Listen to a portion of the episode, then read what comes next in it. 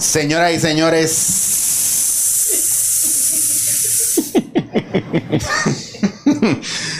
Volvemos a lo mismo. Yo tengo invitados aquí que yo los traigo para pasarla cabrón y todo. Y, y estamos seis horas hablando antes, ¿verdad? Y de repente decimos, mira, ¿grabamos o no grabamos? ¿Qué hacemos? Así que hoy tengo un invitado bien especial, un pana, una chulería de tipo. Y no vino solo. Lo único que con la persona que vino nunca, nunca le pongo micrófono y no le pongo cámara. Señoras y señores, pueblo de Puerto Rico, con ustedes, el intruso mayor. Yo era el intruder. Dímelo, dímelo, dímelo, chicha, Eric, que la que hay. Aquí haciéndome un examen a ver si me hace falta otro laser. Obligado. Estamos, estamos chilling. ¿Qué pasa, bro? ¿Todo bien? Papi, ya tú sabes, estamos aquí en la, en la gozadera. Gracias por invitarme otra vez. Yo siempre la paso. Yo busco cualquier excusa para janguear contigo. Mira, pero que porque, sea. porque a nosotros nos gusta janguear. Ey. Pero, pero el jangueo de nosotros no, no es, no implica ni boceteo, No, no, no. Ni, ni lugares que están demasiado llenos, donde no podemos hablar. Al contrario, buscamos sitios tranquilos, ¿verdad? Que nos podamos sentar y tener estas conversaciones del más allá. Hay hay- fíjate, yo sé que mucha gente disfrutaría estas conversaciones, pero los medios no están listos para, Para esta todavía. conversación. Claro. Tú sabes. Vamos a hacerle, vamos a hacerle honor a lo que honor merece. Sí, mano. No, mano, en verdad que sí. Aquí uno se puede curar y, y de verdad que siempre, de verdad, gracias por la invitación. Gracias a ti. Mira, Siempre. estábamos hablando tantas cosas nítidas que yo, para, a mí me urgía, ¿verdad? Que habláramos Sí. y que grabáramos, porque nos fuimos un viaje hablando de, de la humanidad, de hasta del Alzheimer, de la música. Nosotros hablamos de cosas que a lo mejor no nos, no- ni, nos ni nos tocan. Claro. Que eso es lo más cabrón, que hablamos de cosas que no nos tocan. Pero una cosa con la que voy a arrancar para sacármelo del sistema. Aquí estuvo Gaby de GW5 Studio y hablamos bien por encima de, eh, de David Aponte. Y David Sí. Aponte era tu pana, cineasta que falleció por COVID. Eh, y mano, de verdad, quiero tu feeling con eso porque yo soy bien dramático, yo soy así. Entonces tú tienes un pana como Abdiel. ¿verdad? Que, que lo pierdes. O sea, que tienes un trabajo con él y lo pierdes. Tienes otro pana que es David, que tiene planes con él y lo pierdes. O sea, Sí, que- mano. Cabrón, ¿cómo tú bregas con eso? Mira, yo estaba pensando en. ¿Cuándo fui? Estaba pensando en eso. Precisamente, creo que en, en estos días me puse a pensar en eso solo. Eh, eh, digo, diablo, mano, mis panas me están dejando enrollado. Yo, yo lo veo así, con todo respeto a su familia, y lo, y literal. lo digo, lo digo porque yo eran, eran unos charlatanes, o sea, era una gente que le gustaba reírse y de seguro, pues yo espero en Dios que esto no ofenda a su familia, pero lo digo esa- de la mejor forma, de la manera más respetuosa. Y yo, caramba, se me están yendo muy temprano los panas. Este eh, David tenía era, era todavía bien joven tipo con un sentido del humor increíble este era era amigo de la familia este literalmente filmó mi boda. Él fue el tipo que fue a la boda y la filmó de la manera menos convencional posible o sea eh, parecía un video de trap lo que Eh, sí, no, él fi- yo David es para arriba y filmando para abajo o sea a las mujeres es una loquera este Ay. y brother, sí, es bien difícil porque eh, David y yo teníamos planes también. ta- A mí se me ocurrió algo para una película y le dije, y el tipo pompeó, vamos a darle. Y empezamos a escribir y pues lamentablemente, eh, y aparte de eso, pues la familia que le queda, este, eh, los amistades y... Fue una sorpresa, mano. Eh, yo estuve con él como dos meses antes de que, de que le diera el COVID y jamás pensé. Este, y siempre le dije, cuídate, loco, porque a todo el mundo, todos nos tenemos que cuidar en esto. O sea, todo el mundo toma, toma las precauciones, la vida cambió. Eh, y, mano, ¿cómo bregar con eso? Este, ¿qué te puedo decir, mano? Eh, es un golpe tras el otro. Y ¿No te, ha, no te ha ¿Ah? cagado? ¿No, no, ha- no, ¿No has pensado en tu propia mortalidad? No, mano, yo no pienso en eso. ¿Sabes por qué? Yo, yo pienso, y digo, y aquí entramos, ya nos vamos, vamos dive in a un tema. Yo pienso Papi, que yo- uno. tú sabes que aquí conmigo tú no pierdes el tiempo. y, exacto, y, y va a sonar clichoso, pero yo pienso que la gente no se muere, mano. La gente se queda. Claro. La energía, y vamos, podemos entrar en eso. La, yo, tú puedes sentir, yo sueño con Abdiel a cada rato. Claro. Y me sale, y, y me, me ha pasado que estoy soñando y me, te toca reír. Me pasó, creo que no, anoche, by the way, antenoche, que estoy de momento en el estudio de radio y de momento lo veo al frente sentado y yo hago like, loco, es la que hay. Como que yo estoy consciente de lo que está pasando y me mira como, ajá, ahí. O sea, como, y- o, o manda, o le ha salido en sueños a persona, mira, llama a Joel. me pasó. Em, con David no, todavía no me ha pasado, ojalá me pase. Eh, y no, mano, yo pienso que cuando uno, eh, digo, ¿verdad? Es una, es una realidad de la vida pensar en eso, pero, mano, no, pues yo, a mí me gusta celebrar cada momento, a sonar bien clichoso y que estén, pero siempre, mano, y cuando pasan esas cosas, yo, yo soy, digo, diablo, hay que recordar que la vida hay que vivirla, pasarla súper bien y a cada cual le llegan los problemas y todo, pero eh, los problemas son pasajeros, mano. Es una etapa, es como una película de la vida de uno. Sí, Eh, sí, eh, es ese, es ese viaje y no, como te digo, yo no, no voy a decir que estás bien o estás mal, simplemente digo que, que está, que a mí hay cosas que me pasan que yo digo, pues mano, purpose, es propósito, tú sabes, y eso me calma mucho porque de esa manera, ¿verdad? Yo, yo mismo me calmo con relación a, a lo que yo no puedo controlar y Claro. manejar. Y simplemente ya se volvió una cuestión de vida. No es que sea inactivo, es que sencillamente, pues como yo no lo puedo controlar y manejar, ya veré más adelante qué propósito tenía. Por eso digo purpose. Es como, déjame ponerlo al lado, que cuando yo tenga mejor entendimiento, sí voy a poder ver, ¿verdad? El, el- el- todo el espectro de, de la situación. Claro. Eh, como por ejemplo, eh, da- una cosa que yo le decía a Gaby era, yo, di- yo decía, diablo, este David está cabrón, me llama para una película hace años, la grabo, nunca sale. Hmm. Después me llama para lo de para lo que grabamos en medio de pandemia y cabrón se muere y no lo saca. De verdad que estás cabrón, te fuiste y no sacaste ninguna de las dos. Por eso la gente Sí. se encojona contigo, cabrón. Sí, sí. Y mira que yo, lo, yo le dije, chicos, saque ese documental ya. Era el- la definición, la interpretación de la palabra cabrón, me acuerdo Sí. que era. Y yo fui a la casa Y a grabarlo y tuvimos buen rato ahí y nos reímos mucho y nos pusimos al día. Y Pero pues, mano, es como todo, loco. O sea, también hay una cuestión, y digo lo de la mortalidad, porque miren, estos días, tú sabes, no, no, eh, Notiboy, el que cantaba. sí, bendito, la esposa. esposa, loco. Sí, mano. Qué horrible. Y, y volvemos al factor de que entonces un día como hoy, yo estoy leyendo una noticia de que la, la la vacuna ya no está. Al día de hoy, las vacunas que nos pusimos ya no, ya no nos van a ayudar tanto como parecía que nos iban a ayudar. So, ahora va a tener que, o sea, ahora es otra batalla, es otro COVID, es otro proceso. Entonces, esto es algo que va para largo. Y la gente tiene que empezar a aprender a vivir con esas cosas y con el miedo y con la presión y, y la sociedad deshaciéndose por peleas de, de, de la gente querer definir si, si realmente Dios nos creó o no. ¿Me entiendes lo que te digo? O sea, cosas, cosas que no tienen contestación ahora mismo y, que, y, que, y que van a la par con la fe, porque la ciencia va a seguir cambiando. Claro. Entonces, hoy estoy yo aquí a lo mejor teniendo esta conversación contigo y bien cabrón me muero y no sale tampoco. Ojalá que no. Te vas a joder. Yo, yo entro aquí como enmascarado y te robo el equipo y lo tiro. Me importa un carajo. Le dije, le dices a mi pareja Roberto. de- yo le digo, yo digo mi pareja, codename Raúl, codename. Roberto. Sí, porque, porque si le digo a la gente que tengo novia, entonces la- las nenas que me mandan. fanaticada, ¿no? Puede. Sí, no, no, no, como- no. no, cuando- No tiene novia. Cuando Ricky Martín dijo que era gay, pues, ¿tú ¿sabes cuántas fanáticas, cuántas mujeres ya dejaron de soñar con él? Ahora hubo otras que querían retarlo. Ah, chacho, como quiera me atrevo. Sí, pero Se ranqueó, pues, ¿verdad? yo- así que Te puede pasar lo mismo. Raúl, Roberto, eh, este, Una mierda. Yeah. Eh, mano, eh, ¿qué te iba a decir sobre eso? Mira, yo creo que, que la humanidad, cada, cada cierto tiempo, creo que yo creo que el primer momento de, de despertarnos en cuanto a, a amenaza, a sentir una amenaza, decir, coño, no en Puerto Rico tanto, fíjate, más, más porque Puerto Rico no tanto, creo que fueron los ataques terroristas del 11 de septiembre, ahí como que fue como un wake up call, como un reset al botón, like, huepa, hay peligro en el mundo, particularmente en, en algunas partes de Estados Unidos, algunas metrópolis. En Puerto Rico no tanto porque no hemos sentido esa presión, gracias a Dios.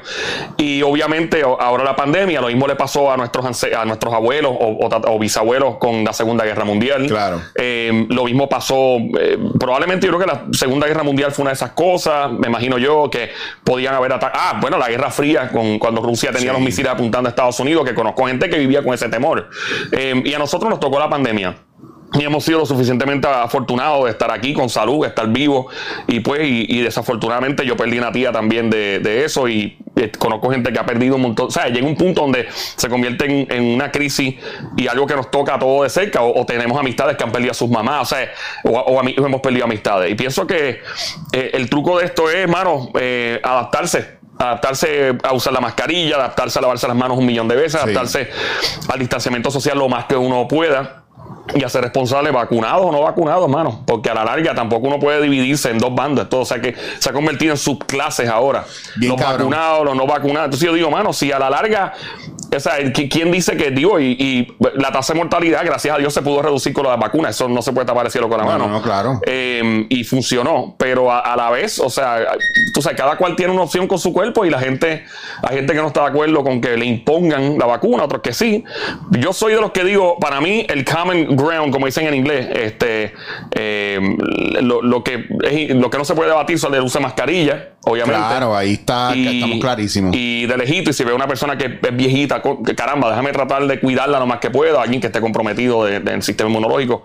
No, bueno, ustedes a la que se vayan de aquí, yo en la ducha yo tengo un filtro que es cloro nada más. Yo lo cambio cloro. está, Y eso, está. digo, es verdad, tengo la espalda quemada y me está Sí, saliendo un rash, pero pero bueno. oye, ahí no hay COVID que valga. Definitivamente. De hecho, vi un car wash aquí en la esquina de tu estudio. Sí, eso Yo lo- me voy a meter ahí, no para el carro, para mí. No, full, no tú. Y ojo, y yo antes lo estaba pidiendo para tú entrar, tenías ¿Oh, que sí? entrar. Sí, no, yo te daba una toalla acá. Pero ahora para salir, yo lo recomiendo porque yo vivo aquí encerrado prácticamente. Sí. Digo, aunque yo estoy, yo tengo el mejor sanitizer dentro del sistema Papi, mismo. eso de la gente de gusto Mm. que trajeron esa cerveza de café, yo estoy hasta co- cocinando con ella. La Ave gente- María, para allá. eso es, eso, mira qué loco, una gente de, de Milwaukee, creo que se llama Boulevard, sí, Ajá. eso mismo.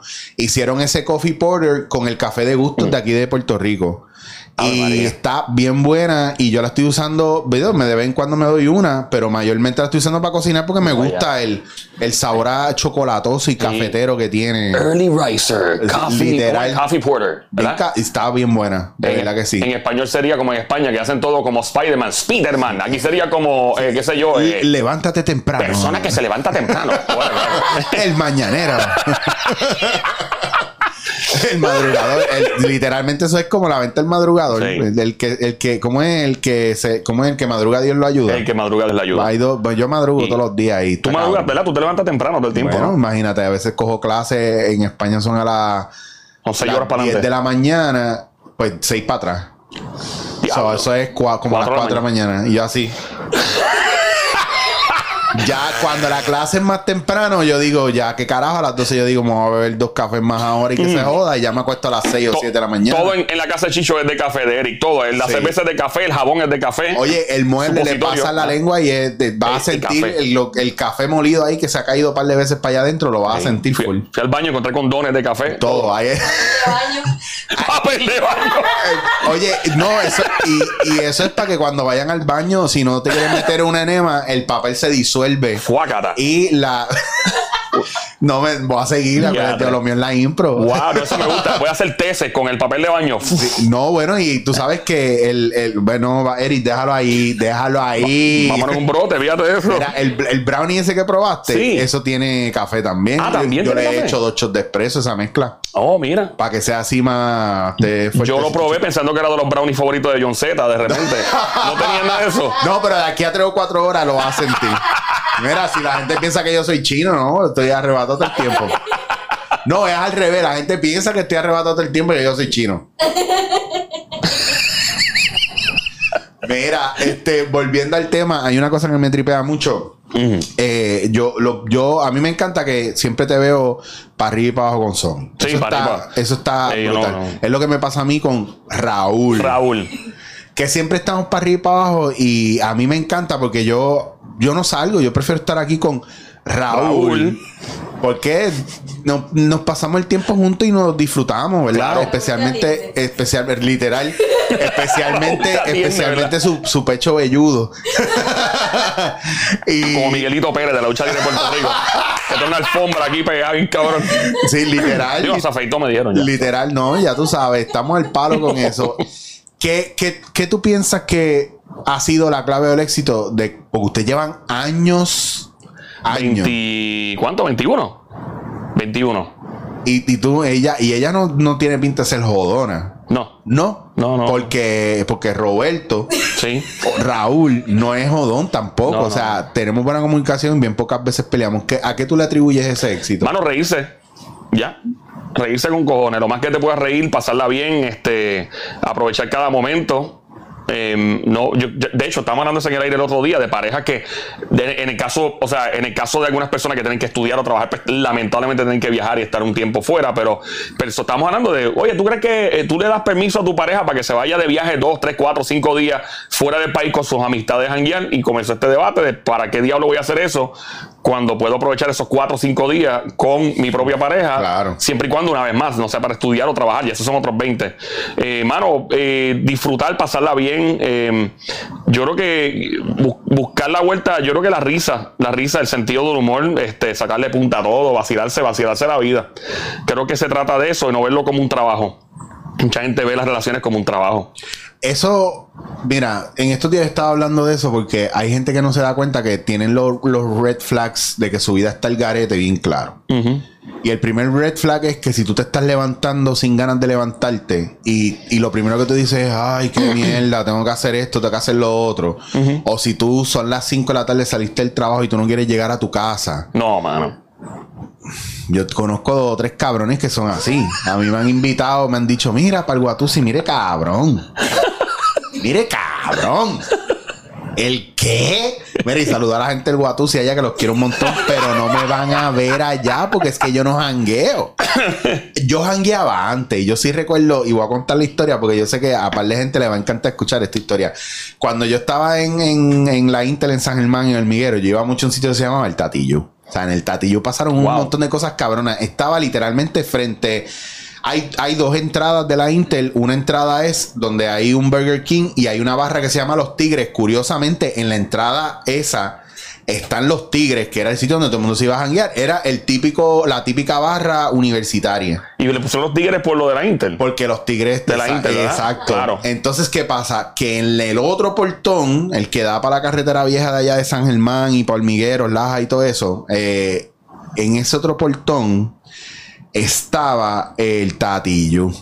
Y yo jangueaba en el tatillo, que estaba literalmente frente a las pistas. O sea, tienes el de sociales al otro lado, que eran los tigres, y tienen el de los deportistas y la y que está más cerca de los puñetas de donde viven los, los- los estudiantes que están viviendo dentro de la universidad, de los, de los, de los hospedajes. Estaba el tatillo y yo no salía del tatillo. Y un día salgo del tatillo literalmente fumado y bebido en el carro de, de- mi mamá y voy por toda la carretera vieja y digo, déjame irme para la autopista porque la carretera vieja está oscura. Yo en mi borrachera y en mi arrebato porque la realidad, mira, vamos a hablar claro, yo no tengo miedo a decir que yo fumaba pasto con cojones y bebía con cojones. Esa es la que hay. Ahora uso cannabis medicinal por condiciones alternas. Y casi no bebo. Digo casi no bebo porque si digo que no bebo es mentira. De vez en cuando me doy mi whiskycito. Gracias Salud, Danilo, y, mano. Danilo y Francis por juquearme con el Dual 12 y el agua de coco, cabrones. este, pues, curiosamente, voy en el carro, ¿verdad? Estoy en mi viaje, va, y, y de repente, en medio de la carretera, yo escucho mucha, mucha bocina y como que digo, nieta, pero ¿y ¿por qué me tocan tanto bocina? Cabrón, yo tenía el pie pegado en el freno en la número 2, cerca del puente de, de Hormigueros, Cabo Rojo, el puente que sube para la 100 y que va para el mall, porque yo vivía por ahí cerca. Y la gente estaba a las 9, 10 de la noche. Y yo le estaba dando como en las películas de esas de blanco y negro, que tú ves la pantalla moviéndose atrás. Y el tipo, know, Johnny.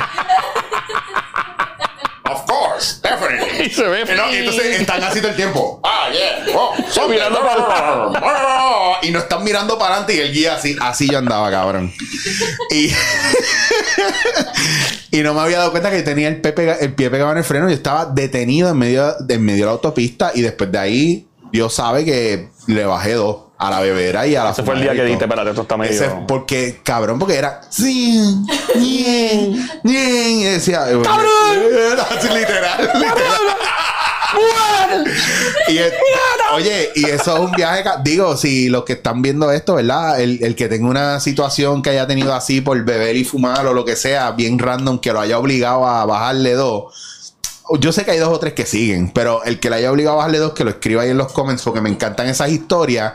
Porque son bien importantes, porque también es de nosotros. pues, ah, Se inventaron el YOLO ahora y nosotros estábamos yoleando antes Hace que rato. todo ella, cabrón. rato. Vale, Ey. nosotros nos metíamos ácido y pepas con agua ¿Tú en te metiste party. ácido también? Mira, pues entonces el punto importante de esta historia. Historia. Dame, voy a mutear esto.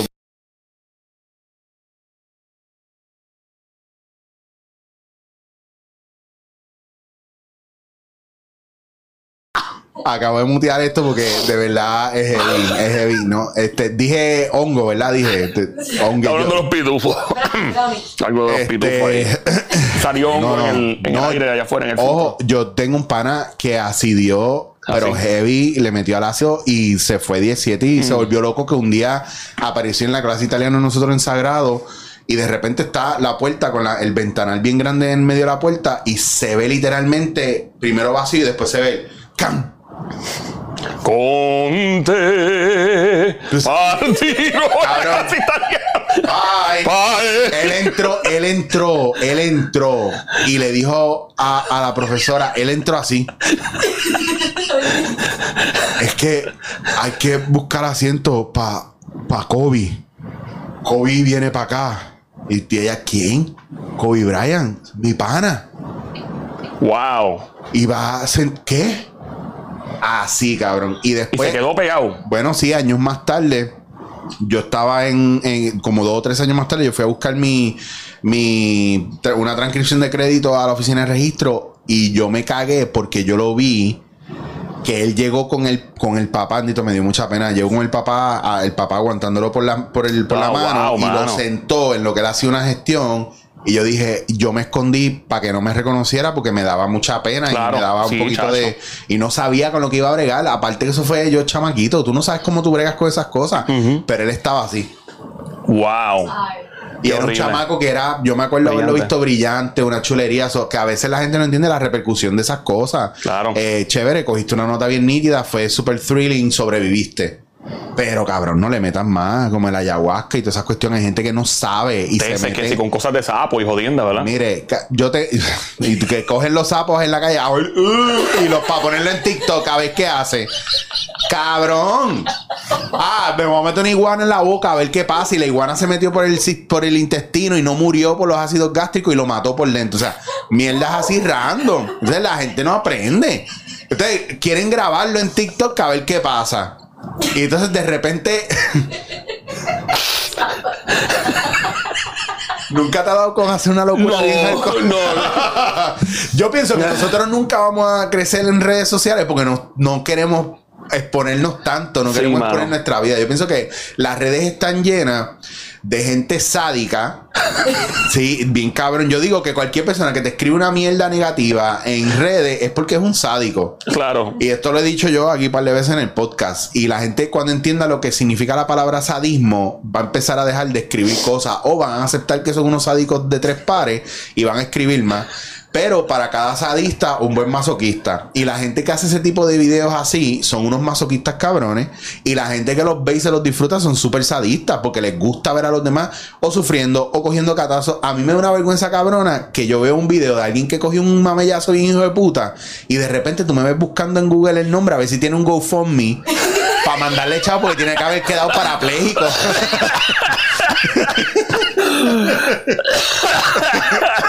Te tengo al palo, cabrón. Me- es que me estoy, me estoy gozando de esto. O sea que yo, por ejemplo, yo pongo videos de gente que se cocotan. Ajá. Que no dejo pongo- de verlo y reírme. No, güey. y digo, ¿te da pena o te da risa? Entonces yo digo, ¿te da pena o risa? Entonces gente, ah, que tú, que cómo te puedes, voy a poner la pregunta y yo, brother, si tú estás en tu sano juicio, ¿verdad? Y tú de repente coges dos cables de alta tensión y te los pegas en la lengua a ver qué carajo pasa y te electrocuta, me voy a reír con cojones. Sí, pero yo, pero ese es el viaje. Tú no te ríes por la tragedia, te ríes porque piensas que el tipo es un morón. Ya está. Yo no me, yo pienso que cuando yo veo, mira, yo me he reído mucho de, de y me ha pasado y me he reído con cojones de est- estos casos donde viene esta tipa bien frontúa, gritando, gritando, gritando, peleando, peleando, peleando, peleando, peleando, peleando, peleando, va, papá, un viaje, un viaje, un viaje, que yo mismo me empiezo a sentir incómodo y de repente qué sé yo, se le cae la peluca o el tipo se encojona y la empuja y tú dices, ah, estás promoviendo la violencia contra la mujer. Ven acá, cabrón. Tú no acabas de ver que la tipa vino a lo loco a brincarle encima al tipo que por poco lo mata y el tipo lo que hizo fue defenderse o viceversa. El tipo que viene en un viaje cabrón y le quiere meter una pela a alguien y el tipo tira y el otro lo que hace es echarse para atrás y el tipo se cae por un barranco y cae descabronado y chévere, que no se rompió un brazo o no se le abrió el cráneo o lo que sea, chévere, gracias a Dios. Pero yo me río de, te pasa por bruto, te pasa por morón, como cuando veo un comment de alguien que alguien escribe una estupidez en redes porque escriben sin pensar y otro viene y se la deja adentro Págala. bien cabrón. Y yo no le doy like porque se ve que yo le doy like, pero yo estoy por dentro, like, like, like, like, like. like, like. Porque qué bueno, para que no seas entrometido, para que no seas bruto, para que pienses antes de hacer y decir las cosas. ¿Tú, ¿Tú crees que la gente está en automático o es que de verdad todo el mundo quiere un poco de fama? Yo pienso que la gente lo que quiere es que esa dopamina esté prendida. Este, y el cerebro esté tirando cargas de satisfacción constantemente y buscando aprobación. Yo pienso que la gente vive en un mundo de buscar aprobación. Digo, esto es algo que se ha discutido antes y pienso que va en automático y que cada vez eh, tratan de excederse aún más. Lo hemos visto con el trap, este, con la música. Diablo, sí es verdad. Que quién habla más malo, quién es más atrevido. Digo, con todo el respeto, a mí, ya me encanta, a mí me gusta la música en general. Me encanta el trap, el reggaetón. No puedo negar que escucho todo y me los No vacilo. embustero, a ti no te gusta el trap y el reggaetón. No seas embustero, no venga a mentir aquí. Este podcast, este podcast es realista. Tú eres un tipo de música de rock en español y de los 80 y tú eres un come mierda. No venga a hablar mierda. Bueno, en cierto modo. Empecé, empecé una emisora de rock en español. Estoy pa- es pa- Bien cabrón. Mira, mira, tú no oyes nada de eso. Tú no sabes ni quién es Anuel, ni quién es este Noriel, que si quién es este. Que, mira, que este- by the way, déjame hacer un- una parte, perdona, para explicarle a la gente que este es un podcast 100% libre de música urbana. ahí está. Seguimos. Este, bueno, podemos darle disco de Tommy Torre y Bad Bunny entonces. Así, no, Una esa- no, que eso después no, le- no me escuchan el podcast. Ah, Dale. no. Pero no, mano, volviendo, este, lo hemos visto en la musiquita. Sí, la gente, la gente vive en el que voy a hacer para llamar la atención. He visto personas bien talentosas que no exponen su talento por, porque pues dicen, pues, para que lo- como lo que estamos hablando en el vacilón este de, de nos ponemos nuestras cosas eh, de la vida cotidiana que, que son súper locas y tal Sí. vez por privacidad, etcétera. Y yo he visto mucha gente que, que los he conocido, de hecho artistas y me lo reservo, que tienen unos talentos brutales, pero y me han dicho, me dicen, brother, yo no puedo exponer eso porque no me voy a pegar. Entonces, Eh, sí, eso está cabrón. loco. Y a veces que la gente dice, mira, por ejemplo, voy a usar el ejemplo, y- ¿verdad? Y mis disculpas, Danilo y, y Nicole, porque voy a usar el ejemplo de ellos. Danilo y Nicole se dejan, ¿verdad? Y la gente empieza a decir, ah, pero también que les iba, ¿cuál es el problema? Que sí, qué sé yo. Mira, sí podía irles bien y sí son lo suficiente maduros para cortar su relación en un momento donde están bien. Número uno. Número dos. Tú no sabes tampoco si fuera, si la relación les hubiera ido fatal.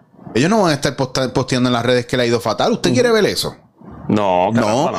Lo, quien, de quien tú quieres ver eso es de una página de chismes que hablen de eso. Pero tú no quieres ver que el artista diga, ah, me va mal con mi esposa, porque todo el mundo que va a empezar, ah, pues pendejo, déjate. Ah, pues qué pendejo, vas a llorar aquí. Ah, no ventiles tus cosas. Entonces, la- nada, el problema no son las redes ni la gente que postea. El problema siempre ha sido el público.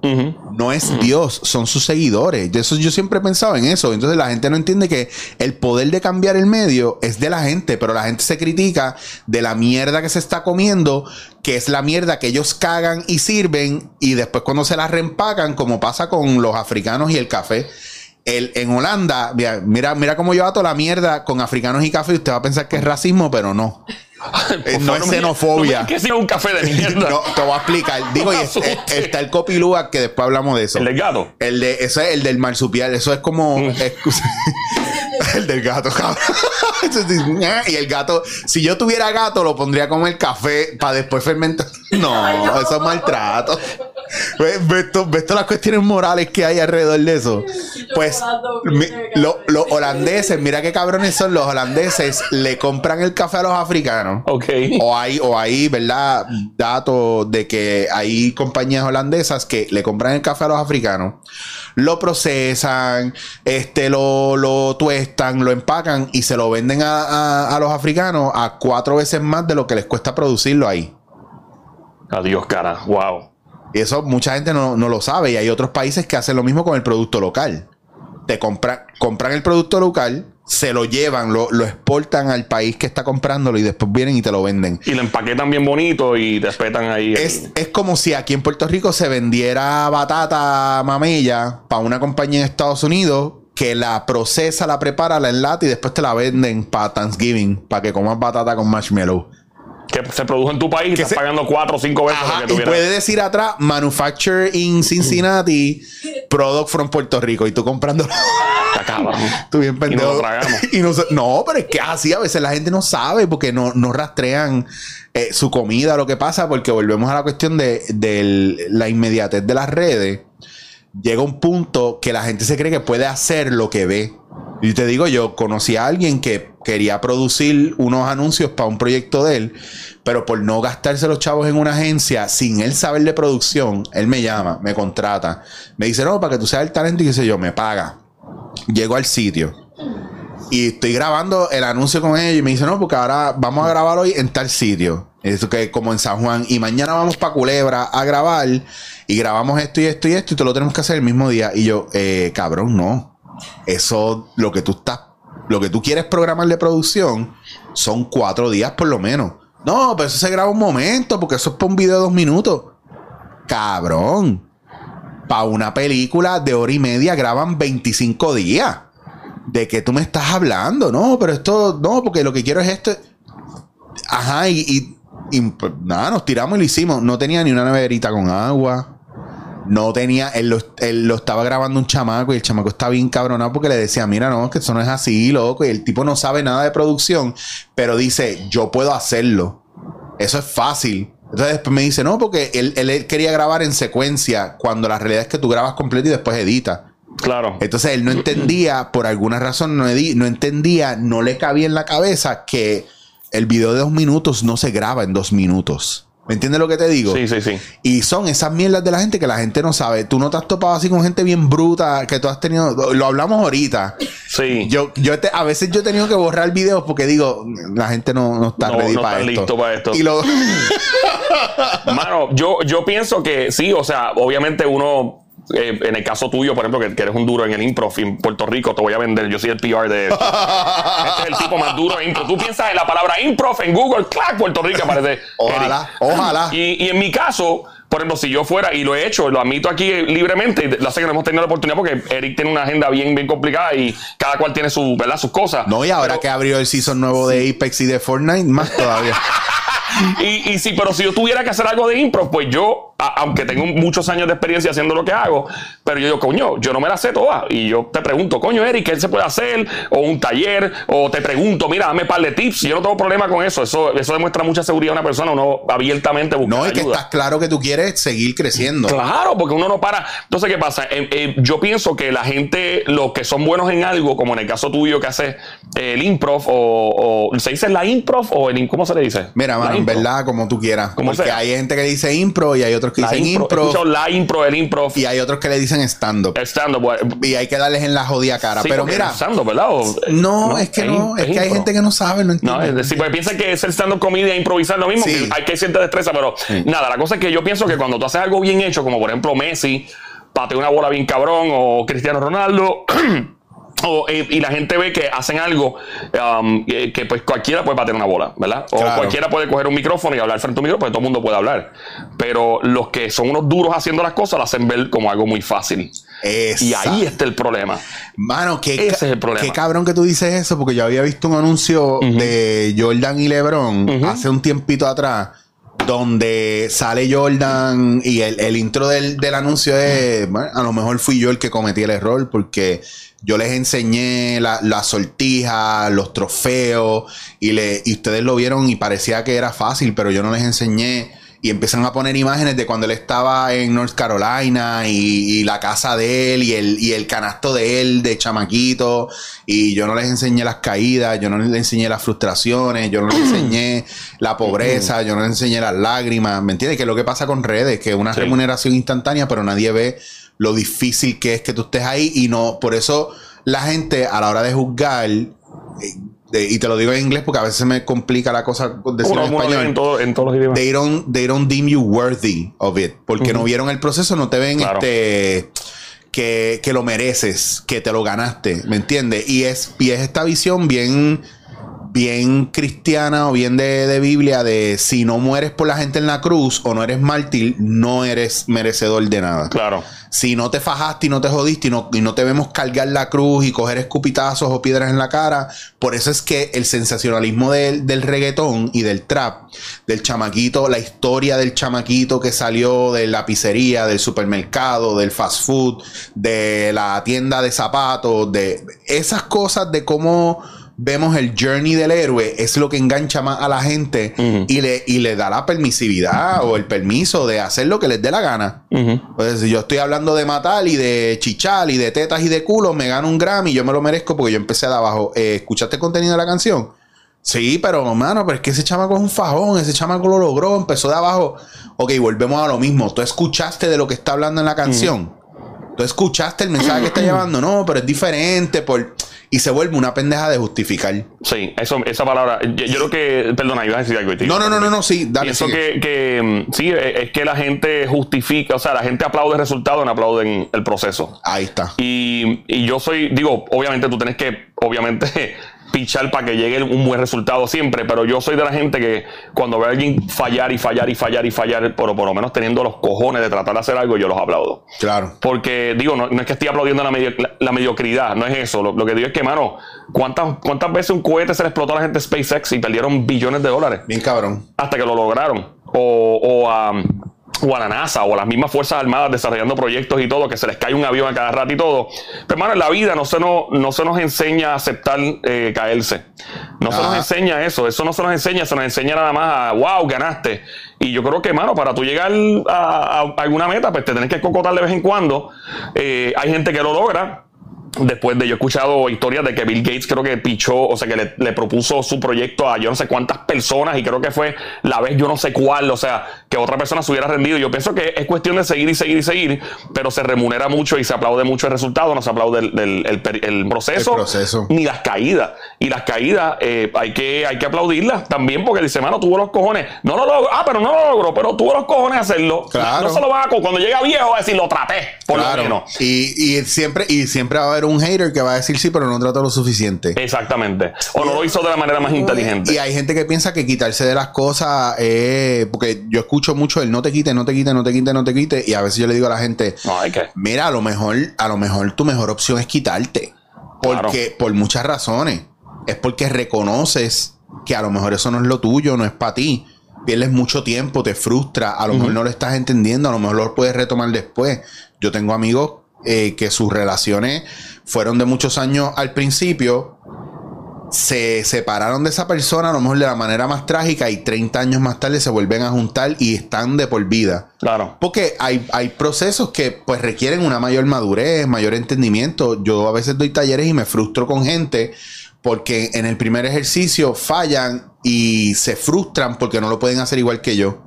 Y yo le digo, ok, te, tienes dos cosas aquí pasando. Número uno, o realmente tú no entiendes mi trabajo y lo menosprecias y pienso que yo soy cualquier persona y un mediocre. No, no, no, jamás. Espera, güey, no he terminado. O sencillamente tú no estás entendiendo que el proceso de aprendizaje de 25 años yo te lo estoy sintetizando para que tú vayas poco a poco y de la noche a la mañana ya tú quieres ser tan grande y poderoso. No, y, y eso, por eso es que yo tengo la pelea con las Star Wars viejas versus las de ahora. yo sé que no debemos entrar en este tema. Me gusta el tema, Ok, pues vamos a entrar en el tema. Yo tengo un perro que se llama Chubaca, eso está bien. Wow, Era un sato, en verdad, de cagua. Eh, Pero, pero, pero es que mucho. Chewbacca, el Chewbacca original era un sato de un planeta. Bueno, ¿verdad? era, era un Wookiee sato.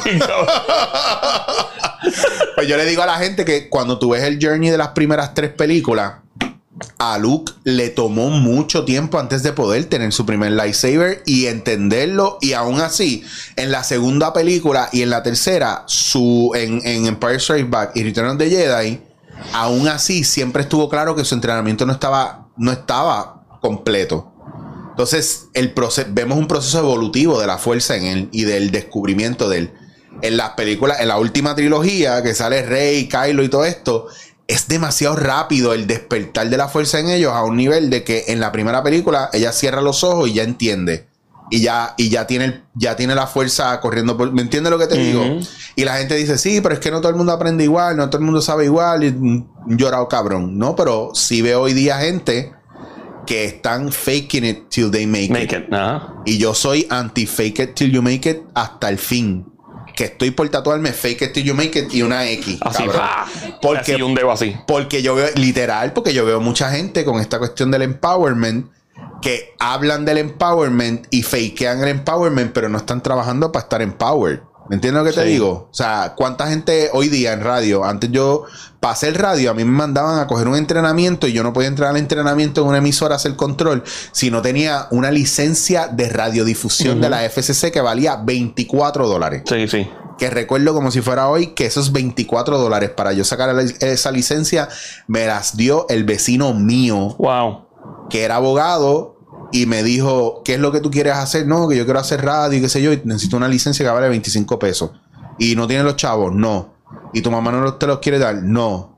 Y tú quieres cortar grama y te los quieres ganar, yo, dale. Y empezamos por ahí y me dio los chavos y me mandó a buscar la licencia. La licencia me llegó y yo fui a Blockbuster un pana y el pana me la laminó con la máquina de Blockbuster de laminar la, la tarjeta de Blockbuster. Un cantito de Miami de popcorn. Me metió en el. Cabrón, eso era, eso era como que la moda de ese ir a donde el pana. Mira, ¿Dónde cabrón. fue donde la miraron cabrón. esta pendeja? Acho, lamíname esto, cabrón. Acho, qué brutal. Que, oh, qué loco, mano. Y el barco de la tarjeta de membresía atrás. ¡No! ¡Quítaselo! Ya está laminado. Cabrón, pues se fue el viaje. Yo hice turnos de madrugada más que para aprender. Mientras el locutor de esa noche estaba durmiendo ahí en el sofá, yo estaba ahí. Y eso era eh, a cartuchera y a reel, cabrón. Eso era lo que había. Sí, mano. Entonces son esas cosas en, en- allá en Wild Radio 600 AM FM 96. Ah, A lo loco, bueno. Guanajibo. By the way, Fernanzao, no te lo vuelvo a repetir, cabrón. Ya no está en Guanajibo, Wild. Está en el pueblo de Mayagüez, frente a lo que era la Presby. No jodas conmigo. Perdonen, esto es algo bien Mala per- mía, yo- Esto es bien personal. yo, que wow. Fernán me porfía, Fernanzao, tú sabes quién es Fernanzao. Claro, mi pana, ese Fernán tipo me es una porfiaba. No, guay, sí, que eso está en Guanajibo. Yo no, está en Guanajibo, cabrón. Y dice, Sí, eso sí, sí, cabrón. Si yo fui los otros días, no sean embustero, cabrón. Si tú no estás pegado, tú no vas a esas emisoras. tú no tienes Pana, tiempo. Fernan, qué tipo más talentoso. Fernán, Fernan. te quiero un La cojones. bestia. Vamos a darnos café esta semana. La bestia, Fernan es un tipo, chach, lo- ese tipo es una bomba sin explotar y, es, todavía. y es como tú, que tienen esas historias de, cua- de cuando todo realmente estaba moviéndose y estaba en todo su apogeo dentro de la radio, los medios, en ese caso que el merenguero al fin, tú sabes, estaba para arriba y para abajo Sí, con la orquesta. Eh, pues son esas mierdas que la gente yo creo que no, se le olvida el- la, la fajaera. Yo, yo pienso que, y vuelvo voy a hablar de cosas que parecen clichosas y pendejadas, y a la gente, ah, este cabrón con esa pendeja, pero y de hecho, eh, Steve Jobs dio eso en un commencement speech en una universidad, que hay que ver todo en retrospectiva, ¿verdad? Eh, y hay cosas que uno le salen naturalmente, como a manera de, de instinto casi. Diablo, me quedó cabrón lo que acabo de hacer, pero cabrón, la vida te dio clases en algún momento sin tú haberte tal vez dado cuenta que estás cogiendo clases. En el caso tuyo que hiciste radio, no sé, parece entonces, tengo, me imagino que todavía no estaba muy metido en lo de improvisar. No, no, todavía no, no, no, no, Pero de nada. seguro aportó a que eh, de alguna forma u otra en, en tus habilidades, probablemente, coño, ¿dónde carajo sale esa pendeja? Sí. Ah, me acuerdo el día que estaba en la emisora a las 2 de la mañana y pasó tal cosa. Yo pienso que la vida, todo lo que pasa, hay que verlo como, como una escuela, hay que verlo activamente. No dormirte las pajas, pues que se joda, pasó este en el momento, no. Yo cada cosa que pasa, yo la veo como una enseñanza. Eh, todo lo que pase, todo, todo, o sea, todo, hay que, y hay que estar bien consciente, un acto bien consciente. Sí. Porque eventualmente a mí me gusta documentar todo lo que pasa. Me, me gusta escribirlo como un tipo de diario. O, o me gusta escribirlo porque quiero hablarle al aire en la emisora y todo. Pero Claro. no me estoy dando cuenta que estoy haciendo, porque lo estoy apuntando porque quiero hablarlo en el aire, pero a la vez es un tipo de diario. Cuando lo veo en notes, yo, diablo, vete para el carajo. Este día se me había olvidado en la playa, pasó esto, una cocolía, que sé, yo, whatever the fuck. Y, y cuando lo encuentro, y digo, wow, y, y cuando veo los notes, por ejemplo, que hago para radio, pues hay un montón de premisas y de cosas que sirven para hacer un stand-up. O sea, hay un cojón, cuando te digo un cojón de cosas, son un montón de cosas que cuando tú las pones una con la otra, ya lo me da risa verlo escrito. Y yo ni cuenta me di. Y a mí siempre me gustó la radio y la televisión y siempre me ha gustado la comedia, ¿verdad? Nunca he hecho stand- stand-up. Y, y, pero visto cosas que cuando ve la estructura y yo digo, vete para el carajo, esto está escrito que si se monta con. Esto es un stand-up. Y eventualmente, si uno lo llega a hacer, digo, coño, pues la vida me estaba enseñando en la radio, en el caso tuyo también, eh, pues que esto apuntaba a uno a hacer un, a hacer un stand-up cómico o, qué sé yo, o a tener unas habilidades que uno ni sabía, ¿verdad? Pero hay que estar activo. Yo le digo a la gente en la vida, ten bien presente, literalmente, y va a ganar redundancia en el presente, y activamente ver todo como una enseñanza. Porque eventualmente tú vas a decir, ah, ahora entiendo. Y uno pues aprende eso después. Cuando pasan los años, no mira para atrás y dice, coño. ¿Qué, tú, ¿Qué tú has visto que quieres aprender que todavía no le has metido mano? O que ah. empezaste y no has seguido. Eh, a mí me gusta mucho, me gusta mucho la comedia. Me gusta mucho. Yo he animado en lugares y, he visto a la gente riéndose y pendeje. Yo, coño, yo me atrevo a hacer stand-up. Muerto a la risa. Este, pero es un proceso. O sea, yo respeto a los stand-up comics de, Puerto Rico y de Estados Unidos. Los he visto, he tenido la oportunidad de ver a Kevin Hart, que sí, a, Chris Rock, que es una bestia, George Carlin, que es el papá, que nunca lo puedo ver en persona. Y todo, eso, eso es lo mismo, porque ellos hacen reír y porque yo lo puedo hacer también en una tarima eh, improvisando, no me hace un stand-up comic. Claro. Me hace una persona que esté interesada, a pesar de, ah, pero tú tienes un montón de años. No, o sea, yo tengo que aprender a hacer eso, hay que estructurarlo, tengo que aprender de los que saben. Ahí, ahí adentro, mucha gente se escocota porque no, no descifran el la estructura de su stand-up. Exacto. Que son otros 20 pesos. No es lo mismo la estructura del stand-up que, que tu estructura de stand-up, tu voz dentro del stand-up. Y hay gente que le escribe en los stand-ups. A mí, y eso está bien, óyeme, eso está súper cool, pero a mí me tripea escribir de uno mismo y de la perspectiva del mundo de uno mismo porque es parte del, arte de crear. Es como el artista de la música que le gusta escribir sus canciones. Lo mismo, yo pienso así. Hay gente que le escriben, óyeme, y amén, qué cool. Y de los grandes, de hablando de grandes, Estados Unidos, que le escriben. Y ellos son parte del proceso y todo, y cool, la gente se ríe como un producto, ¿no? Pero sí, mano, la comedia es de esas cosas. Eh, yo, yo, creo que stand-up es una de ellas. Este, ¿qué otras cosas? Mano, es que a mí me encanta leer y son, me gustaría tener 20 vidas, mano, para poder estudiar 20 cosas. y a ver, me, hubiera gustado ser piloto de combate del Navy. Siempre me tripió esa pendeja. Eso es lo que yo quería hacer. Pero, ¿en serio? Yo estudiaba aeronáutica, yo tengo horas de vuelo y todo. Y eso es lo que quería hacer, sí. Entonces, wow. y yo tengo panas que son, están en el ejército, son pilotos de aerolínea, que ahora están aborrecidos algunos de ellos. no lo voy a tirar al medio. Pero sí, porque eventualmente me di cuenta, yo, coño, si bien trabajo eso en la, en la, industria aérea, pues a los primeros días me cuentan los amigos míos que se metían en un avión de pasajeros, wow, qué brutal, y ya están locos por retirarse, de que estoy, que no quieren tocar un avión en su vida. Y no, ya no, ven como una. ¿ah? No es aburrido los viajes largos y esa mierda. Eh, yo, yo me lo imagino como, como, porque esto no es como en Star Wars que tú ves, ¿verdad? Están en el Millennium Falcon y ellos están. Llega un llegó un, ¿verdad? que a mí me gustaba, obviamente la película que marcó todo el mundo fue Top Gun. Sí, ¿verdad? Y, y, eso es lo que me gustaba, banqueado, como dicen banking, o sea, volar, o sea, viral de golpe y todo. Cuando tú estás volando un avión de pasajeros o de carga, tú no puedes hacer esas cabronerías. y yo volaba avioneta, o sea, yo nunca volé un avión de turbina ni nada, pero tú despegas con calma, o sea, y llega un punto donde si tú eres una persona que le gusta la acción, pues te podría, porque se convierte en que estás volando algo que va a estar steady cruciando por tal vez 40 minutos cada vez cambias un poquito el heading. ¿No pasaste susto de aquí a Culebra o algo así? De un vuelo de avioneta corta ahí. Eh, yo, yo, las avionetas. Una vez iba volando por Barranquita. Gracias a Dios estaba con el instructor de vuelo y el avión empezó a pistonear encima de las montañas y si no tenés, no tenés dónde aterrizar. Y, yo, y el avión Y yo dije, anda, y cogí el mic, el micrófono, para decir Mayday, Mayday, Mayday, nos vamos a joder, donde, búsquenme. Y el instructor, gracias a Dios, era un señor con una experiencia bruera, piloto de aerolínea, fue mecánico de portaaviones en el Navy.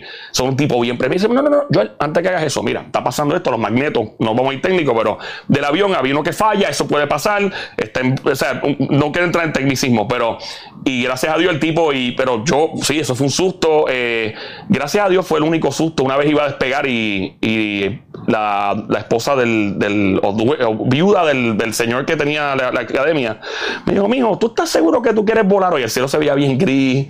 Y tú, yo, doña, si usted me acaba de decir eso, eh, no voy a hacerlo. Eh, Bello, y sí, sí, yo le hice caso. Otro pendejo hubiera montado y se hubiera jodido. No, vamos a hacerlo, vamos a hacerlo. Y es una, es una, es una carrera muy chévere. Volar aviones es chulo, es una pasión. Me encantaría tener dinero para votar, para comprarme un helicóptero y un avión, estar jodiendo por ahí, pero de trabajar en eso, este, es una carrera que eventualmente se convierte en una oficina. Tu, tu view es el cielo, el mar, Y se vuelve algo normal. Y los panas míos que son pilotos de aerolínea me dicen que, que llega, me, me dicen, estoy aborrecido, mano, tengo que ir al hotel, salgo de un hotel, estoy lejos de mi familia tres, cuatro días, monto en el avión, despego lo mismo todo el tiempo, entonces es automático. Tú despegas manual sí, y lo pones y ya está, el avión se vuela sola. Hay aviones que se aterrizan solos. Desde, desde hace mucho, el L1011 es un modelo de avión que tú lo seteabas, este, un sistema que se llama ILS, y tú lo pones solo y el avión solo aterrizaba. Y estamos hablando de los 80 para atrás y cuidado si antes. Y, la, y de hecho hubo una vez una, una propuesta de automatizar la aeronáutica, la aviación. Hicieron un sondeo, una encuesta entre la gente y la gente dijo, yo no me monto un avión sin piloto, pero si no lo hubieran automatizado. Bueno, está cabrón que tú estés allá arriba y de repente quiero hablar con el piloto y cuando abres la cabina, el, el, avión solo así. Como Airplane, una película. Como un muñeco inflable. Bien cabrón. no, mano. y, y, y, la gente que son fanáticos de tu podcast que estudian aeronáutica, brother, me fascina. Estoy diciendo que odio los aviones, los, los adoro. Me veo los helicópteros de chiquito y tengo esa costumbre. Bueno, helicóptero. Es un modelo tal, tal, o sea, me, me, apasiona. Se nota la pompeadera. Yo no sabía que te apasionaba y que lo había practicar, porque hay gente que le apasiona, como a mí me apasiona el café, unas cosas, pero tú no lo sabes porque nadie le pregunta, como lo ven en lo mismo o lo ven en algo específico, pues desafortunadamente todos hacemos que encasillamos a la persona y hasta que no hablamos con ellos, no descubrimos cosas nuevas, pero uno va tocando botones y viendo, ¿verdad? El common ground. Y no sabía eso, coño, que nítido. Y, y sabe lo tuyo. Sí, y, ahora añadiendo lo que estaba hablando ahorita de aprender, eh, después cuando empecé a hacer cosas en lo, porque yo estudiaba aeronáutica antes de estar metido completo en la radio y la televisión, y hacía un montón de cosas, muchas cosas a la misma vez, multitasking, o sea, podía estar pendiente a lo que hay que hacer después, personaje, whatever. Claro. Y yo, diablo, ¿qué carajo es esto? y me di cuenta que la aeronáutica tú desarrollas eso. Tú tienes que estar pendiente a tu instrumento todo el tiempo, nunca, siempre pendiente al instrumento porque el cuerpo humano te puede traicionar y pensar que estás bien y ah, yo estoy bien y el avión está virado, eso ha pasado. Claro. Se llama spatial disorientation. Eso, eh, hay personas que yo voy bien y los instructores a, propósito le viran el avión, yo estoy bien, mira el instrumento, anda para el carajo y el instrumento está virado y es para, para que tú caigas en tiempo. Wow, eso pasa. Eso pasa. De hecho, creo que el accidente del hijo de John F. Kennedy se adjudicó a eso que el tipo estaba metido en condiciones IFR, que es de volar en instrumento, eh, IFR Instrument Flying Rule, eh, BFR Visual Flying Rule, y supuestamente el tipo sin querer, eso es lo que escuché, no sé si es verdad, entró en unas condiciones IFR que no ves. Usualmente cuando tú estás montando un avión, los pilotos a veces no ven nada. Sí, es verdad. Y entonces el tipo parece que, ah, pues vamos por ahí seguir, fíjate, ya estamos aquí, y parece que el avión venía virado o algo, y ahí fue que se estrelló. Eso fue lo que escuché. Y eso ha pasado a personas porque el, cuerpo humano, no, todo está bien y no, no está bien. O sea, tú estás virado y tienes que estar pendiente del instrumento. Y si no, te, no estás entrenado a volar instrumento. Y así. Te jodiste. ¡Cabrón! Que yo tengo que ir para Barcelona. no, esos pilotos saben esos tipos están cabrones. Esos tipos. Eh, eh, sí, sí. No, pero yo me imagino, yo asocio eso también a, cuando tú vas en la carretera y de repente llegaste al sitio y dije, adiós, puñete, ¿qué pasó en el camino? Que ni te diste cuenta. Exactamente. Y de repente estás flipped y no lo sientes. Exacto. O a, veces sientes que estás virado, que a mí me ha pasado estando en un avión y yo siento ya esta gente no estará como, como virado en un viaje o algo así, claro, no, está todo normal. Eres tú que pierdes como, no sé si por, ¿verdad? Por la presión o por la manera en la que está. Sí, porque hay sensores en, el, sistema que, ¿verdad? Este, te dice, no, vas bien y, el sensor te está fallando en el cuerpo. Bien cabrón. Eh, Pero dada las circunstancias, ¿verdad? Que se generan dentro, ¿verdad? De estar montado en un avión. Y pasa un carro, tú vas guiando y la persona que está, mira que te va a comer, te, está yendo para la valla y ni cuenta te está dando. cuenta te diste, es verdad, eso y, pues, pero vuelvo y traigo eso a colación, que ese cuidado que uno tiene volando un avión, pues yo sin querer, ¿verdad? Incidentalmente me lo traje a, los medios.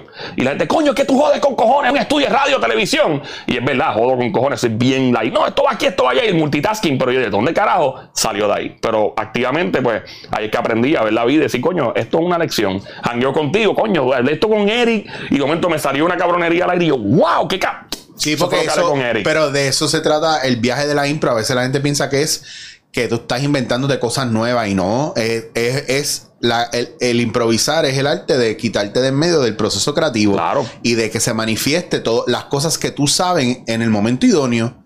Hay veces que viene el flow de la idea que va a salir y tú la reprimes como cuando estábamos hablando ahorita que yo te decía que estábamos hablando de lo del ácido y toda esa cuestión y decía, no, no va a decir más, va a quedar ahí, porque vienen las ideas y tú quieres seguir. Y te vas. Y te vas en un viaje.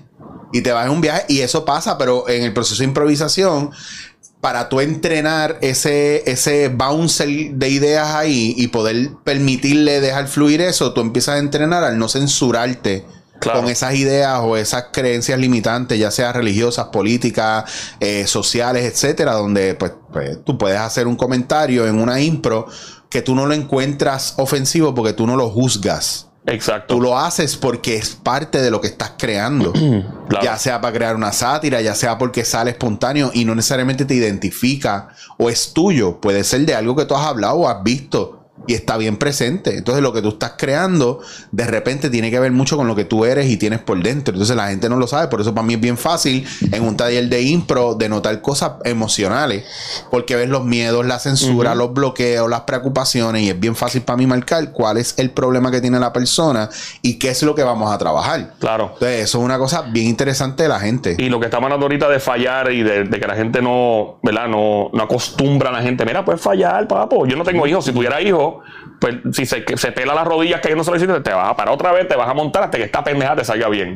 Y, y pienso que, que hay, hay un problema también, y conozco mucha gente que, que falla de esto, y hay muchas personas que eh, premian y admiran mucho el resultado, lo que estamos hablando ahorita, pero tienen un, o sea, tienen un barómetro bien vago y, y tal vez ni lo tienen para medir potencial.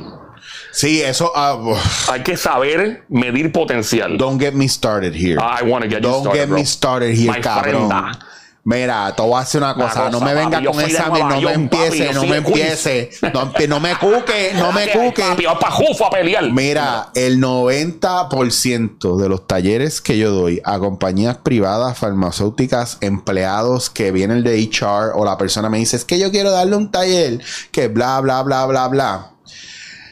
Es un espacio donde yo les regalo a la compañía la oportunidad de conocer a sus empleados como ellos no los han conocido. Exactamente. Y de repente tú ves el pendejo que es líder y los tres duros que lo siguen. Que ese tipo, si esos tres duros que lo siguen no estuvieran ahí, ese tipo fuera una mierda. Correcto. Porque esos tres duros le hacen el trabajo difícil. Correcto. O tú ves el tipo que tienen en el, en el- es el bottom feeder, literalmente lo tienen al final de la fila y es el único que tiene el potencial para sacar a todo el mundo adelante. Claro. Entonces, esas cosas no la ven porque como están los panismos, como están las cosas a prisa, pues ponen a cualquier pendejo. Entonces, no hay autoridad, no hay dirección, no hay credibilidad. Y muchas veces eso se oculta en el proceso. Y para mí, yo creo que lo más importante a la hora de hacer un casting, a la hora de coger una persona, si tú no conoces a tu equipo, tú estás destinado a fracasar. Claro. Y eso pasa mucho hoy día. No se pide un resumen.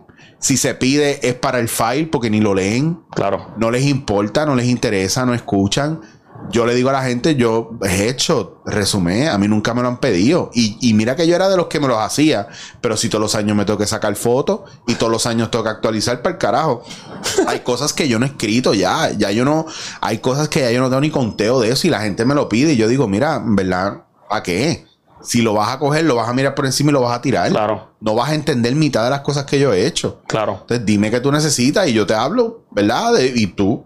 Pero hay gente que como no sabe, es más fácil para ellos que se lo den masticado. Y ese es el problema. Claro. Entonces todo el mundo está ahí y, pues, mano, la gente no mide lo emocional. La gente piensa que los niños no sufrieron en la pandemia Uf. porque no les preguntan, porque son niños, tienen que hacer lo que yo les Tienen el diga. iPhone que se jode el iPad ahí.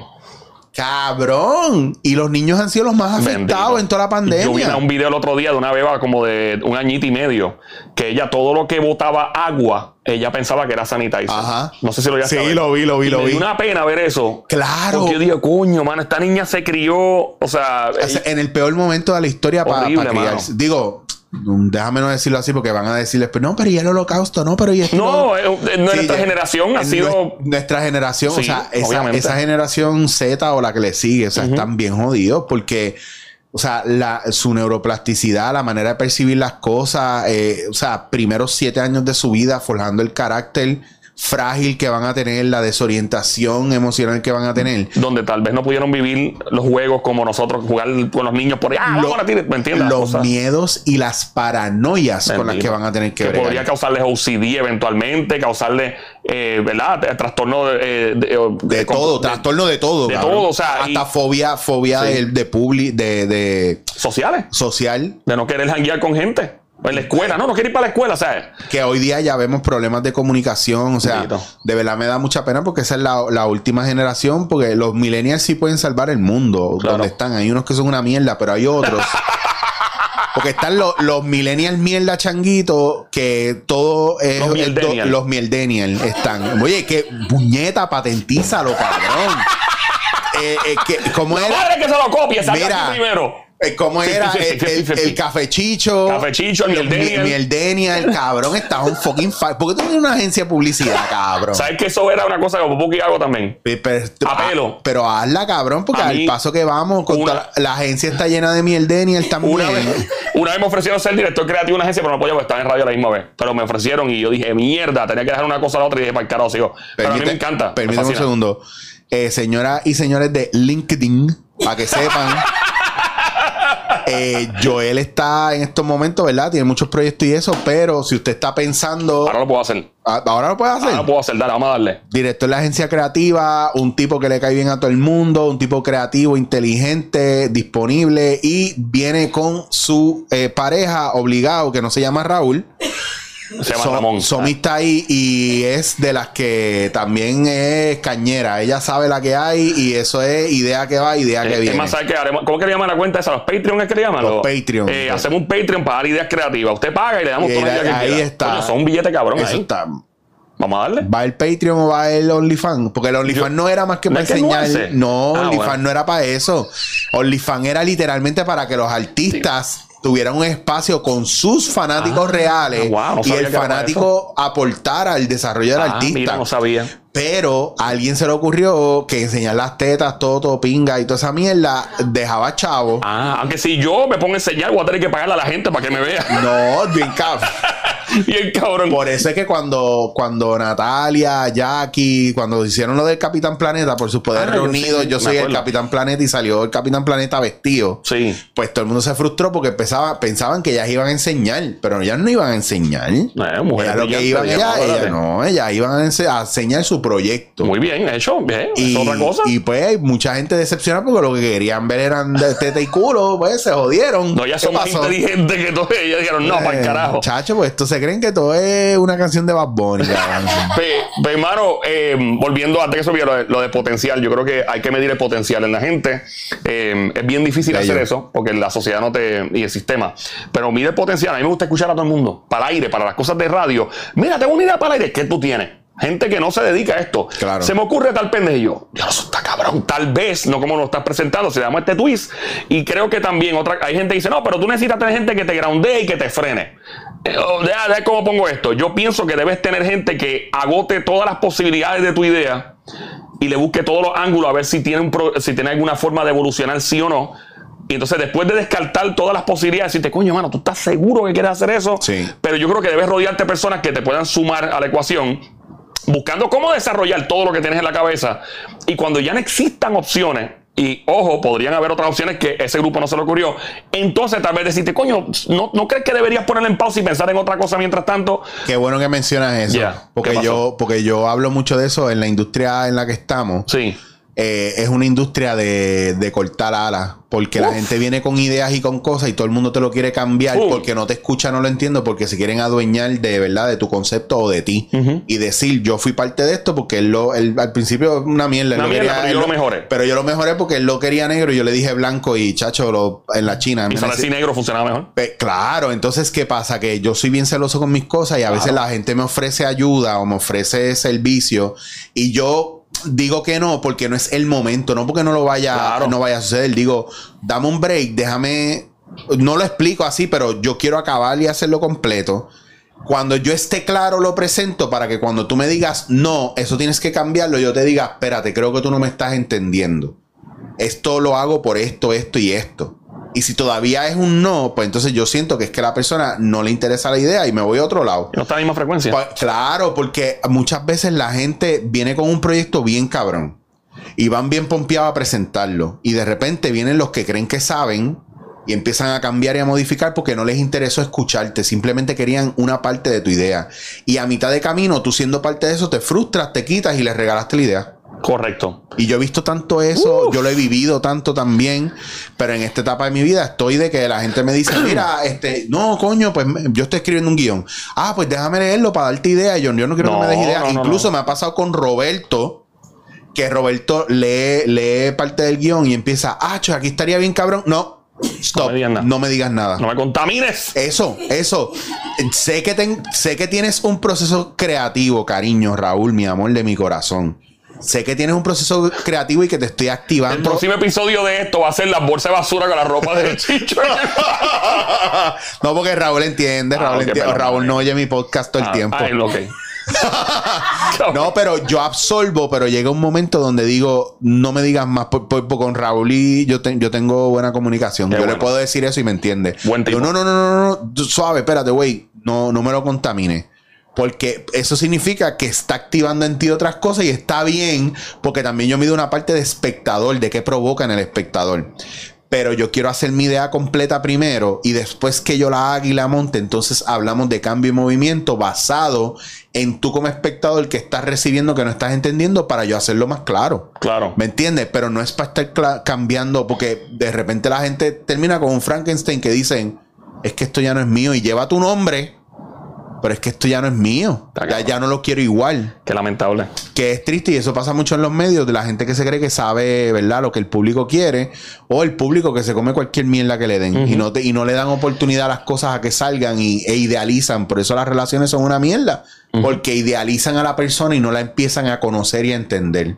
Claro. Entonces, eso pasa mucho. ¿Has, tenido algún compañero de trabajo? No tienes que tirar al medio con el que no te, no te hayas entendido nunca.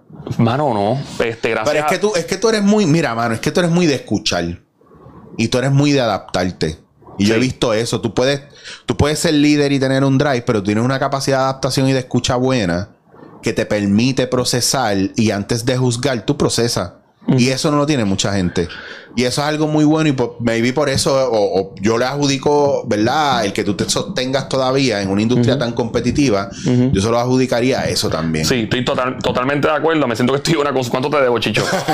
este, eh, bien cabrón. Eh, no, en serio, acabas de decir algo que es cierto. Y aún así hago lo que quiero hacer. O sea, sí, es que no, eh, no te frenas. No me sacrifico, este es una línea bien finita, porque tal vez sin querer, por no querer un conflicto, pues tal vez te sacrifique. Pero en mi caso, gracias a Dios, pues he tenido la oportunidad de, con toda la gente que he trabajado, he trabajado con varias personas en radio, en televisión, y he hecho las cosas de una forma, pero es lo mismo. Yo cojo a la persona con la que pues tengo que, porque la idea es de, de los dos. Y coño, pero que tú traes tal cosa, y coño, loco, está cabrón, pero, y si hacemos esto, entonces su idea pues yo le meto nitro a su idea tuya, pero ahora tiene nitro y ahora está más cabrona tu idea porque es tu idea original, pero lo que yo le aporté sigue siendo tu idea, pues lo hace más, ¡wow! Está cabrón y no deja de ser tu idea. Y yo, a mí me encanta acreditar. Yo nunca voy a tomar, nunca, nunca, yo odio, mano, de verdad, tomar crédito por algo que no es mío me encabrona. No hace falta, por eso no estamos más pegados, cabrón. Exactamente. Yo, si a mí me preguntan muchas cosas, ah, esa idea estuvo cabrón, y yo, mano, eso no fue mío, ¿verdad? De verdad, no, eso no fue mío, eso fue fulano con nombre, apellido porque me parece que es lo justo, em, es lo que hay que hacer este, y me, hace dormir bien por las noches. Me hace sentir cabrón. No, y te puedes desprender de cosas que no son tuyas realmente. a mí me gusta aplaudir a la gente que hace cosas cabronas. O sea, yo, tengo un lema para el show al aire: la madre que se roba esta mierda por un meme, cabrones. eh, hice las cosas malas llegan solas, las buenas hay que buscarlas. Punto. Y o si hacen el meme, por lo menos pongan, sáquenle un screenshot a esto aquí y ahí pongan el, y, ponen y ponen y ponen abajo José Perencejo en vez de poner yo el intro. Pueden usar el loguito de nuclear de, de, este, como nuclear. Este, no, pero y digo eso porque todo el mundo tiene algo bueno que traer, hermano. Todo el mundo tiene algo bueno que traer y tú tienes que reconocerlo y acreditárselo. Y tienes que decirle, papi, te quedó cabrón lo que acabas de hacer. O tienes que tener la capacidad de escuchar lo que trae el otro y aportarle, en vez de cambiarle, aportarle. que es lo que pues, En impro hay una, hay una, ¿verdad? Hay un precepto inicial básico de primer día de clase de impro y es el famoso sí y que significa sí, acepto tu propuesta y te la complemento, te la uh, maquillo, te la, te la le añado a lo tuyo esto y te la devuelvo para que tú la cojas transformada y digas sí. Cojo tu idea, que era mi idea transformada, y le añado también, y se vuelve un loop de que seguir creciendo una misma idea. Y, ya, y ya deja de ser la idea mía hacer la idea de nosotros. Correcto, el colectivo. ¿Me entiendes? Porque, porque ya tiene tantos elementos tanto tuyos como míos. Mío. Y eso es, y de eso se trata. Y en mi caso, y algo muy, muy personal, no sé si dentro del mundo del improv, ¿verdad? Estoy tal vez diciendo algo que no va en, paralelo, pero yo siempre traigo a colación y traigo siempre el recuerdo, mano, pero esto no hubiera pasado si este cabrón no se hubiera esta mierda. Es verdad. Yo soy de los que hago eso todo el tiempo. Mano, bla, bla, bla. Diablo, qué idea cabrona. Fue ese cabrón que está en esa esquina allí. Sí. Me gusta acreditar constante. La gente dice, no, porque se les trepe el ego. O I don't give a fuck si se les trepe el ego. Óyeme, es de ellos. Eso es algo que aportaron a la humanidad, trajeron a la universo y hay que celebrarlo. Claro. Cuando alguien hace algo cabrón, celébrelo. Si yo tuviera hijos, no tengo, soy estéril, pero eh, si, si, tuviera hijos, estaría aplaudiendo todo el tiempo. Y si fallan, también se lo digo, papi, fallaste ahí, te caíste, pero ¿sabes qué? Tampoco es que tú le aplaudes las mediocridades, no estoy diciendo eso, pero siempre tienes que recordarle a la gente las cosas buenas, mano. Yo, y yo siempre jodo con lo mismo. Y la gente, este cabrón va a seguir predicando lo mismo. Tienes que acordárselo. Esas son las cosas. eso son eh, o sea, mano, la gente, esa es la satisfacción que le trae un ser humano. Wow, alguien reconoció lo que hice. Bueno, eh, va más allá. Tú estás validando algo que la persona a lo mejor está teniendo duda. Correcto. Por ejemplo, los otros días tengo una amiga que me dijo que una muchacha le hizo Reiki. Y en el proceso de Reiki le dijo, mira, tú tienes esto, esto y esto tú estás, te está pasando esto y esto, le dijo, mira, pues no, bueno, no sé, qué sé yo, y, y, nada, y lo dejaron ahí. Y a las dos semanas la chamaca cayó en el hospital con esa mierda que la otra le había dicho con el mismo tranque de, vesícula o una mierda que tenía. Y yo, y yo hablando con ella me dijo, mano, y esto me lo dijo fulana, que ella hace reiki. Y yo le dije, y la llamaste, valídala, porque estás validando su intuición y su proceso claro. y su proceso energético. Y si tú validas eso, tú le estás aportando a ella a que siga magnificando, a que siga creciendo, a que siga, eh, a que se vuelva más sharp y accurate en su capacidad intuitiva. Entonces, cuando una persona hace algo bien de manera intuitiva, de manera, de manera de conexión o de manera creativa, hay que validarlo. Porque eso, eso permite, no es para satisfacción de la persona, es para que esa energía creativa y ese proceso creativo siga diciendo, ah, pues vamos a seguir haciendo. correcto. Claro, el problema es que con tanto no que recibimos, baja la energía, baja la vibración y empieza la duda. El problema de los niños cuando se convierten en adultos cagados es porque de chiquito le dijeron que no un montón de veces. Por ejemplo, a nene le dicen no toques el fuego que quema, pum, y tiene fobia al fuego. Y nunca, y nunca le gusta estar frente al fuego vivo porque le tiene miedo al fuego. Mire, mi hermano, aprenda y entiende la naturaleza del fuego y lo que hace y úselo a su favor. Pero claro, el fuego si lo tocas te quema porque, porque su naturaleza es quemar. Claro. Y si tú eres vulnerable a, la quemada, pues ya tú sabes que hay cosas que tú no puedes hacer con el fuego, pero deja de, no deja de ser un aliado tuyo. Claro. ¿Me entiendes? Y así sucesivamente. Y muchas veces la gente no profundiza en eso, pues porque la realidad es que es bien fácil no pensar. Sí. Es bien fácil ser un bruto. Entonces, yo no sé por qué la gente quiere aprender a meditar, que supuestamente es aquietar la mente y no pensar, pero si la mitad de la gente no piensa. están meditando. todo el mundo está meditando. Todo el mundo está meditando. 24-7 meditando. Sí, eh, ¿Por qué la gente no quiere coger clases de estadística? Porque mira las estadísticas mal tiras que están con lo del COVID. Pues, pues, pues, claro, porque me estás probando que no funciona, que no lo están ejecutando bien. Sí. Pero cuando te empiezas a validar ese tipo de cosas, tú estás siendo parte de un proceso de crecimiento y de un proceso tuyo de aprender a reconocer dónde está lo bueno. Sí, eso. Y eso también. y dice, aprende a ver lo bueno en lo malo. Claro. Digo, hay cosas malas que no tienen nada bueno. y eso y es, absoluto. Pero, es que eso es un espectro también. Exacto, porque a la larga, si tú lo canalizas, pues una mala experiencia que es grave, pues la puedes, eh, digo, eventualmente con la madurez la desarrollas y la puedes usar a favor del, bien social en cuanto a te pasó una tragedia bien cabrón, algo que no tiene explicación, pues mano, a mí me jodió, no tengo, no hay forma de, justificar esto, pero tal vez mi aportación a la, a la, sociedad y a la humanidad es pues que no te pase a ti, cómo evitar que le pase a otras generaciones etcétera. Este, digo, o sea, a la larga, eh, retrospectiva, cuando salen las heridas, ¿verdad? Que hay tragedias, por ejemplo, mano, este, el holocausto, por ejemplo. Claro. Coño, está cabrón lo que pasó ahí. ¿Me entiendes? Pero eh, eventualmente, este, pues, con el pasar de los años, pues ha servido para que la gente, pues, mira, eh, entrar en razón de lo que causó enajenar una sociedad Digo, y que, todavía a veces la gente lo, todavía. lo, repite. Y, enajenar una sociedad que era con un potencial de siete pares. Porque eh, los judíos en, Alemania tenían, o sea, y todavía tengo panas que son judíos en Nueva York y todo, y, tienen a sus ancestros que lamentablemente fueron parte de, esa tragedia. Y eventualmente, pues, es buscar cómo, pues, para el bien social, eventualmente, Claro. eh, eh, que, que haya un, a la larga un beneficio con todo el respeto, ¿verdad? Hablo del tema porque sé que es bien delicado para algunas personas y hay comunidades. La gente dice, ah, pues esa gente están allá afuera. No, aquí en Puerto Rico y en, los y en nuestros países hay personas que lamentablemente, pues los conozco, han, han perdido abuelitos o, Sí, claro. o Que han perdido parte de su historia, De su historia, por eso mismo, porque, full. Porque es una historia bien trágica.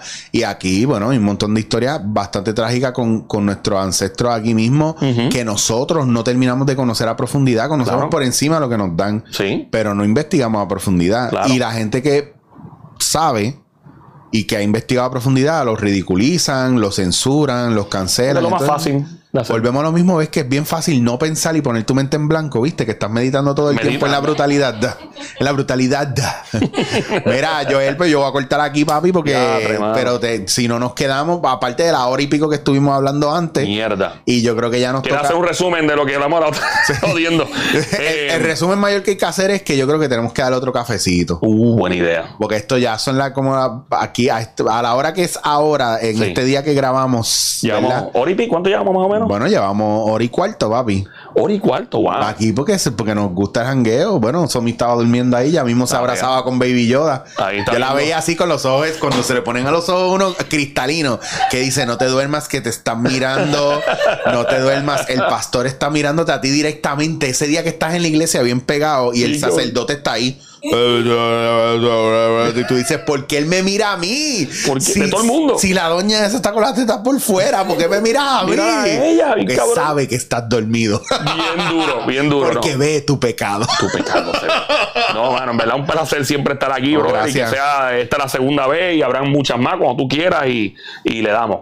Mira, Somi, yo no A te pongo brazos. micrófono ni cámara porque yo no sé si algún día tú quieres. eh, Por ah, favor, sí. Porque yo tengo, nosotros tenemos conversaciones buenas los Lo tres. que pasa es que yo soy la sayona y no puedo. Dijo que es la sayora y no puede salir, dijo ella. Como la muerta que sale por ahí en el carro a las 2 de la mañana. Dios mío. Eh, Mira, pues nos fuimos, Joel. ¿Dónde te consigue la gente? ¿Qué está pasando contigo? Mano, Dile todo ahí. Gracias. Eh, canal de YouTube, Joel el Intruder. Suscríbete, hay un montón de entrevistas y todo. Tengo que hacer una con Eric Te que debo. lo hemos hecho hace rato. Te debo. Joel el Intruder, YouTube canal. Suscríbete. eh, Instagram, Facebook, Twitter, Snapchat, TikTok y ICQ. Joel el Intruder. Wow, Ahí la radio Play. ICQ, ¿Te acuerdas cabrón. Wow. No, cabrón. no había nada que me pompiera más que ese jodido sonido. Wow, man. Y el sonido del, eh, cuando, del dial-up, cuando te estás conectando al internet. Lo- mira, cabrón, no te vayas lejos. Yo creo que yo lo tengo, yo lo tengo por aquí. Y uno así cruzando los dedos, puñeta, que no se caiga.